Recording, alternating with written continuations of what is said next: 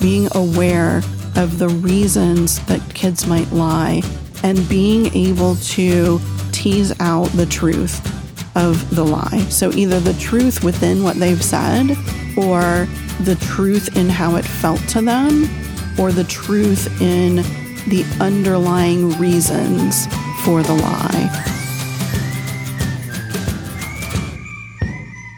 Welcome to the Parenting ADHD podcast, where I share insights and strategies on raising kids with ADHD straight from the trenches. I'm your host, Penny Williams. I'm a parenting coach, author, ADHD aholic, and mindset mama, honored to guide you on the journey of raising your atypical kid. Let's get started.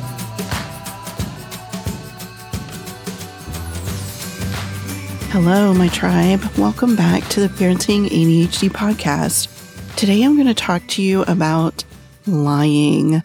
This is something that comes up so often with kids with ADHD, and there are reasons behind it. You know, we look at lying as bad character.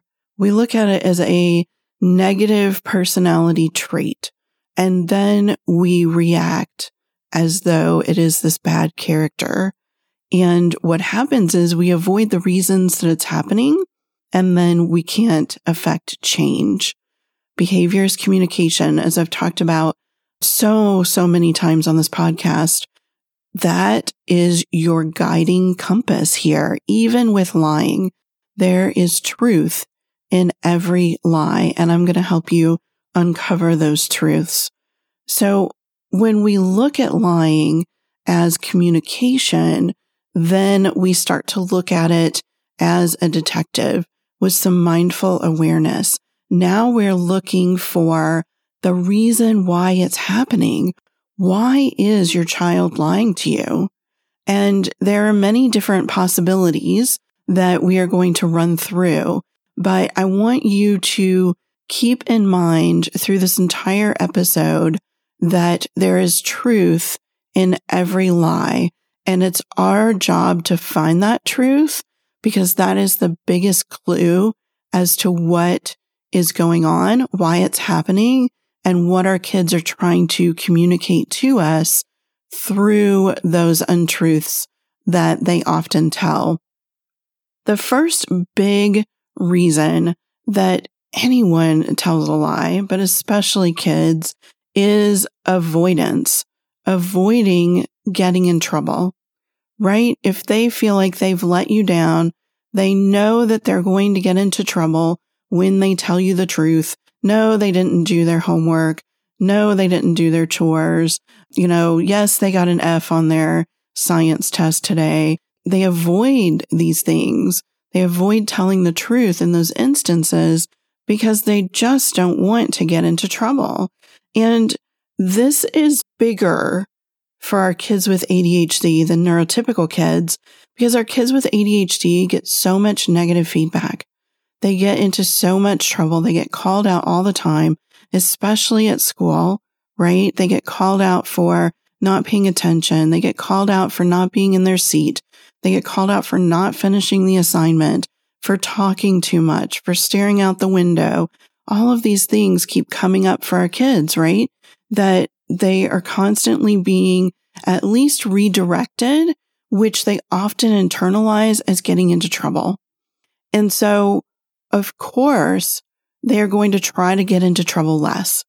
And sometimes that is lying to your parents, lying to your teachers, right? To get into trouble less.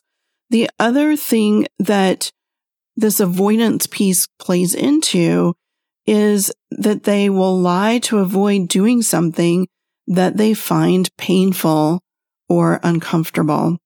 And this is true for kids on the autism spectrum as well as ADHD, but they may lie to you about having homework. This is a big one in my house. It's been going on for years. No, there's no homework today. Or, oh, I already did that. I already turned it in. When in actuality, when we look at that at face value, that's not true. He did have homework or he didn't complete it and turn it in, right? And what's happening there is that doing the homework is so uncomfortable. It's so exhausting and painful that there's avoidance there. The lie is to avoid doing the work or the task that they find so painful or uncomfortable or exhausting. You know, keeping it together, focusing for a long period of time for our kids with ADHD is exhausting. It takes them so much work to be able to focus and get something like a school worksheet done or to get their room clean that they will lie to avoid it because they know that it's going to be really hard work. It's going to be really exhausting and it's just not a preferred task, right? If you know you have to go do something that you don't enjoy and you know it's going to be exhausting and uncomfortable, are you going to jump up and down and cheer and run out the door and do it? No, none of us would. But our brains as neurotypicals may kick in because it's important. The ADHD brain is not motivated by importance. Their nervous system is not motivated by importance. It just doesn't ignite anything for them to be able to take care of a task. And understanding that is really key for parents. So yes, homework is important, but that doesn't automatically create enough ignition in the brain to be able to get it done when you have an ADHD brain. So often there's lies to avoid doing these tasks that are painful, uncomfortable, or exhausting.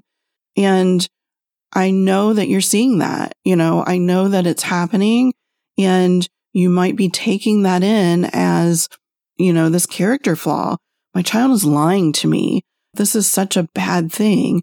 And it, and it is, it's an unwanted behavior. I'm not saying that lying is okay. Lying is not okay. And we do have to get to a place where it's not happening consistently. But understanding why it's happening is how you get to that place.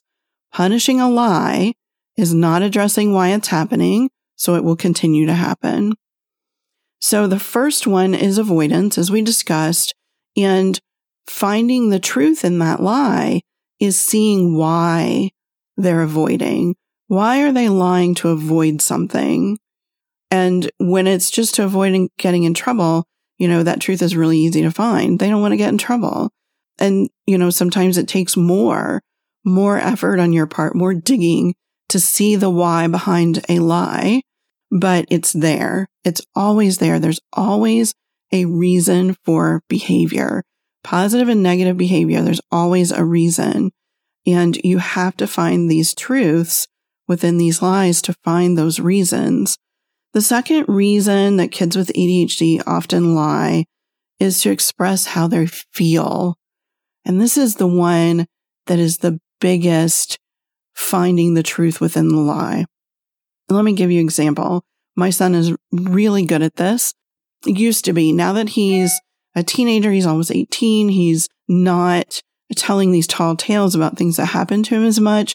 Part of it may be because we've been at home with the COVID pandemic for what, eight months now, seven, eight months. So he hasn't been in a lot of situations where this might come up, where he might need to spin this tall tale to express how something really felt to him. But I think it gets better over time and it gets better because we've been working on it. Because I've worked really hard for years to find the truth within each lie, to see what he's trying to communicate to me, even subconsciously. You know, lying isn't your child sitting down and going, okay, well, I need to tell mom that this felt really bad to me today. So I'm going to tell her this tale that shows how hard and uncomfortable it felt to me. Of course, they're not doing that. And looking at that intention and lack of intention is also really important when your child is lying to you. So let me give you a share a story and give you an example of a child lying to express how they feel. One day my son came home from school and he was irate. He was super agitated. He was super dysregulated. I would say he was probably in middle elementary to late elementary school so maybe eight or nine years old. And he said, John tried to kill me on the playground today. And he was completely and utterly believing that John tried to kill him on the playground today. Now, you and I know that's not true. His fellow eight or nine year old probably didn't literally try to kill him at recess, but it felt like that to my son. It felt like an assault that had a super bad consequence. And so it felt like this kid was trying to kill him. But we know that if we take those words literally, that's not true. But it was true for him in that moment. And that's finding the truth within the lies. The truth was he felt like he was in danger at that moment during recess on the playground that day. He felt unsafe. He felt overwhelmingly unsafe. And without a better way to communicate that feeling, he came home and told me that John tried to kill him on the playground. There was a lot of truth in that for my son, right? Was it something I needed to call up the school and report? You have a kid in third grade, fourth grade who's trying to kill other kids on the playground. No, of course not. But I needed to approach this lie with empathy and validation because it was his true feelings at that time, in that moment that he's trying to tell me about. He's trying to tell me how hard that was, how bad it felt. Another example in middle school, actually in fifth grade, which is in an intermediate school for them. So he was at the next school when this happened. He was really struggling with a lot of school avoidance and school refusal. And we were really pushing him to be at school, right? Because that's what we're required to do. We're required by law to have our kids at school or to homeschool them, which we weren't doing and couldn't do. So he was just getting more and more desperate to not be in that environment.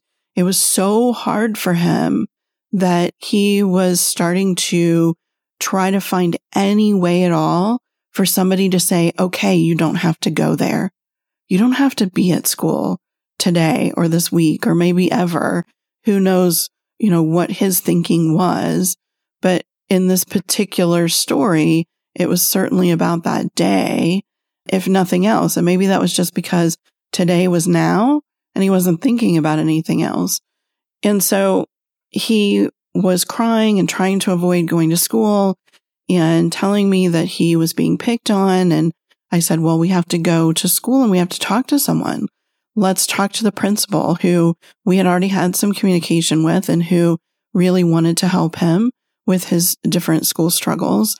We could talk to the counselor who we also had been working with and let's tell them what's happening so that they can protect you, so they can help you.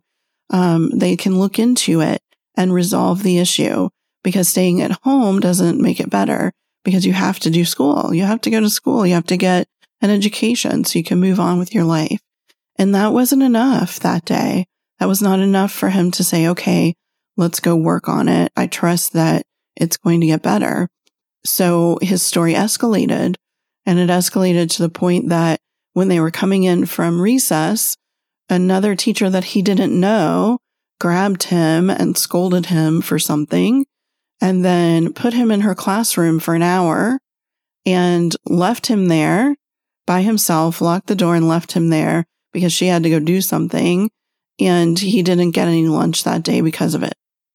And I had had a lot of communication with his classroom teacher at that point, And I did feel like he would not have allowed this to happen. He just wouldn't have allowed this to happen. He would have noticed that my son was missing for an hour. But my son was so adamant that this thing happened to him and that it was so scary. And I said, okay, well, we have to go. We have to meet with your guidance counselor and we have to talk about this. We have to resolve this. You know, if there's a teacher who's acting this way, leaving kids alone and trapped, the school needs to know. They want to know that this is happening. They want to take care of it. They would never want you to be treated this way. And so we went to the guidance counselor. This actually worked to get him to go. And typically before this, if he was spinning a tall tale, once it was okay, we're going to go and talk about it with school, he would back off of the lie. He would come clean and he would start to try to pinpoint what was actually really causing the school avoidance. But in this situation, for some reason, he went ahead and went. And I thought, wow, maybe there's some truth to this. Like maybe a teacher did pull him aside for 10 or 15 minutes and it scared him because it was a teacher that he didn't know. You know, I knew that he wasn't locked in a classroom for an hour. I knew that that was not possible, but I was thinking, well, maybe there's a little more truth to it than I would think. And so we went, we sat down with the guidance counselor. He told his story and the guidance counselor was like, wow, you know, if this is what happened to you yesterday at school, we really need to get to the bottom of it. And let's, let's get your classroom teacher in here and let's find out how that happened. When did he not notice that maybe you were missing? And so his classroom teacher came in and, and he told the story to his classroom teacher and he looked at me specifically out of the four of us sitting in this room at this table. He looked at me specifically and he said, that did not happen. And he was hurt that somebody had insinuated or said that he would have lost track for one of his students for a period of time and would have let that happen to them. And that even that would have happened to them in the school or one of his colleagues would have done that. He was very hurt at the accusation. And there I was completely called out on the carpet because my son has had spun this big tall tale and there was really no truth to it on face value. But the truth that was underneath was that school was so hard, so scary, so painful that he was willing to tell a massive lie that he knew people would say was not true. He knew he would be called out for it not being true, but he was so desperate that he was willing to spin this tale and lie in order to try to avoid something that was so, so hard and to express how he was feeling. He was expressing in that moment that school was just not doable for him. It felt so bad that it was not doable for him at all under any circumstance. That was what he was communicating. And it was a big eye opener. And we had to really start to dig deep and find out what was happening that was causing him so much pain and so much grief. And he actually loved this teacher. It was one of his very best years academically, but it was one of his worst years as far as feeling comfortable and safe at school. And so there was, there was just a lot to unpack there behind that lie. But again, there was truth to his lie we were seeing what was true for him. There wasn't any truth to the words that composed the lie, but there was truth to why the lie happened. And that is really important for you as parents to be aware of and to be watchful for. It's one of the biggest reasons that neuroatypical kids lie. They're spinning these tall tales because they don't have the skills to communicate their feelings more effectively. So this is how they're doing it. It felt like John was going to kill me on the playground. That would have been true, but that is not as detailed as their communication skills are at that age. And so it came out as John did try to kill me on the playground. Another reason why our kids lie, our kids with ADHD, autism spectrum specifically more than others is poor executive functioning skills. And we've talked about executive functioning on the podcast before. These are the skills that help you plan, execute, and get things done. So planning, organization, sequencing, memory, self-regulation, mental flexibility, time management, and emotional regulation they are very common deficits to different degrees in different individuals, but they're very common deficits for kids with ADHD. And then they play into sometimes when our kids lie and they don't even realize they're lying. So if a child struggles with working memory, they may feel like they actually did their math homework today, but it turns out that what they're thinking about is yesterday's math homework. And they just are kind of confused because their working memory isn't great. And these skills come into play so often, or these lack of skills, really, these deficits, when kids end up lying to their parents because the skills make it hard to manage what there is to do and getting it done. So, yeah, mom, I brushed my teeth. Well, maybe he forgot. Maybe he was thinking about yesterday and felt like yesterday's brushing teeth was actually today. Maybe he was avoiding it because he's too tired. you know, um, so many different things come into play. Maybe it didn't get done this morning because he has poor time management skills and he was running around trying to get everything done and that fell through the cracks. Brushing teeth fell through the cracks. You know, it's really important to understand where your child's strengths and weaknesses lie within executive functioning skills. Because again, this is how we plan, execute, and get things done. That's pretty much life in general. That's the day to day, right? So when they have deficits in the skills that help them to plan, execute, and get things done, then sometimes lies come out because they think they did it and don't realize that they didn't, or lies come out because they didn't get it done because they have poor executive functioning skills, but they don't want to get in trouble with you. So they're going to tell you that they got it done. They could say, yes, I spent 30 minutes reading for my 30 minute reading homework when they actually only spent five minutes. But to them, it felt like 30 because they have time blindness and poor time management skills, right? Executive function can really play into the truth and the lying that comes from our kids because sometimes they're trying to cover the fact that they're struggling to get things done. And sometimes they just don't even realize that they didn't get it done they didn't get their homework turned in. They didn't finish their chore. They stopped halfway through and walked away. And you come into the kitchen and realize that the dishes aren't done yet, that they're only halfway done, that there's a mess in the kitchen still. And your child says, well, yeah, I, I finished. I did it. Not even realizing that that's not true. You know, and we have to, again, we have to be this detective. We have to be able to see these truths underneath or within the lies. It's so important because if I punish my child for saying he read for 30 minutes when he only read for five, and he really didn't realize that he only read for five, what am I doing? I'm sending a terrible message to him that your brain is different. It's dysfunctional. And because of that, you know, you're a bad person. That's kind of the message that that sends. And of course, we don't want that. We don't want that for our kids.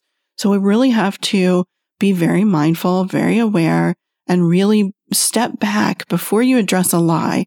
Step back and say, what is my child trying to tell me? What is this lie trying to tell me? What is the truth within this lie? What is happening that my child couldn't complete this task? These are all really important questions for any behavior because when we dig to the why and we address the why, we change behavior. If we don't address the why, we don't change behavior, at least in the long term. If you punish a child for lying, then yes, for a day or two, they're going to be successful at not lying or at not doing the thing that they were lying about, right? But that wears off. Why does it wear off? because we didn't address why it's happening. So fear was controlling that behavior for a couple of days. And then it went back to your child's normal. It went back to, I'm really struggling with this thing. And so it's creating these problems and creating this kind of perfect storm where I need to lie to my parent. Um, impulsivity too for kids with ADHD can play into lying they're not even thinking before the lie comes out of their mouth, right? They instantly see, oh, this could be a problem for me. And so immediately it's I have to lie and the lie comes out. There's no thinking. It's not even conscious behavior. It's impulsivity. Kids with ADHD have clinical level impulsivity. They are not thinking before they are acting until, you know, way into maturity, at least teen years. For some kids, it's the 20s um, to start to be able to control that impulsivity a little bit. And so it really can play into lying because it just happens. You know, they're so impulsive that it just comes out of their mouth before they even realize. And that is something that you also really have to be mindful of. Maybe your child just spews this lie really quickly when you call them out on something. Take a breath for a minute. Ask them to take a breath and think about it and then answer you again. Give them the opportunity to do the right thing. Don't trap them with that impulsivity. Give them the opportunity to turn around, think about it, and answer again. And they may tell the lie again for all of these myriad of reasons that we've talked about. But they may also take that second and think and go, Oh, yeah, that's not the truth. Or, Oh, I would probably get in less trouble if I told the truth. They may change their story for the better if you give them the opportunity. The last reason that I want to talk about that kids with ADHD often lie is shame and embarrassment. Feeling embarrassed about something or avoiding embarrassment. Those are both really powerful motivators for kids. They may be ashamed that they can't perform on the same level as their peers, or they may wish to avoid public embarrassment, no matter what it takes, even lying. They want to avoid embarrassment. They want to especially avoid social embarrassment, being embarrassed um, around their peers, around their friends, around other students in their classes. And this will cause kids to lie especially kids with ADHD who again often have more instances of shame and embarrassment in their lives than their neurotypical peers.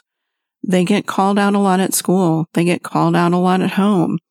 And these things cause embarrassment. I mean, think back to your own childhood. Was there a time that you were called out in class? How did that feel? You know, there are very few people who can really let that roll off and not get upset about it in one way or another. Many people will get upset internally and hold it in. And our kids just aren't great at holding in their emotions. They feel them bigger, more intensely, and they struggle with emotional language, emotional recognition, emotional regulation. And so that intensity can really intensify their view of a situation. So something that may not necessarily be embarrassing to one of their peers might really be embarrassing to them, much more so because they're feeling more intensely and they're more sensitive. So avoiding shame and embarrassment can be a big catalyst for lying from our kids. And again, all of this episode is about your awareness as a parent, being aware of the reasons that kids might lie and being able to tease out the truth of the lie. So either the truth within what they've said or the truth in how it felt to them or the truth in the underlying reasons for the lie. Those are the three areas where you need to be looking for that truth that's within the lie. And again, I want to stress to you, there's always some nugget of truth. Even if it just says something about who your child is, you know, what they're struggling with, what they fear, any of that, all of that is a truth within that surface behavior that is upsetting you, which is the lie. And I challenge you to take that word out of your vocabulary for a while. Don't use the word lie or lying for a while when you're describing your child or their behavior and see how that shifts. You know, that's a mental shift that you can make so that you are better prepped to be looking for those truths and looking for those reasons why and really work on your mindset about it. Stop thinking of lying as a character flaw. Yes, it's a problem that your child has today. It's a problem that your child's probably going to have tomorrow and maybe for a good bit of the future, but it doesn't have to be a problem that happens forever. And so often when we call our kids out for lying, we're actually reinforcing that they want to lie to us.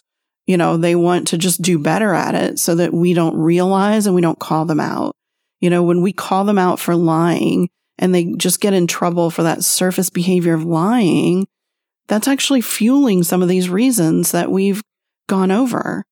It's fueling some of the reasons that they're lying to you in the first place. It's this vicious cycle that we need to stop.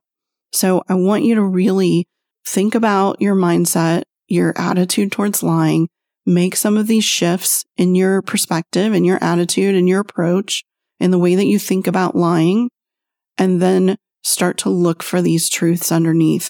Keep in mind these reasons that this happens and you will find that it will get better. The more you're validating your child's feelings because you've found the truth, the more you're working on the reasons that are triggering the lying, the better the lying is going to get. This is the way you improve it. Shaming your child for being a liar is not going to improve it. Punishing your child for every lie is not going to improve it. The only thing that's going to prevent or improve the lying is to address the truth in it and address the reason behind it. That's it. That is your task as the parent. And that is the way that you can turn this around. I wrote once a long time ago, many years ago for ADDitude Magazine, a piece on the boy who cried wolf because that was my son. He was spinning all these tall tales because he was so uncomfortable and so feeling really unsafe at school that he would tell any story to try to not have to go there. And this could be your child too. It's just so almost rampant, really, within the ADHD population in kids because they have all of these other factors that are feeding into the reasons why this lying behavior happens. So take that information and really be able to now improve that behavior. Um, you can reach the show notes for this episode at parentingadhdandautism.com slash 103 for episode 103. And I will see everyone on the next episode. Take good care. Thanks for joining me on the Parenting ADHD podcast. If you enjoyed this episode, please subscribe and share. And don't forget to check out my online courses, parent coaching, and mama retreats at parentingadhdandautism.com.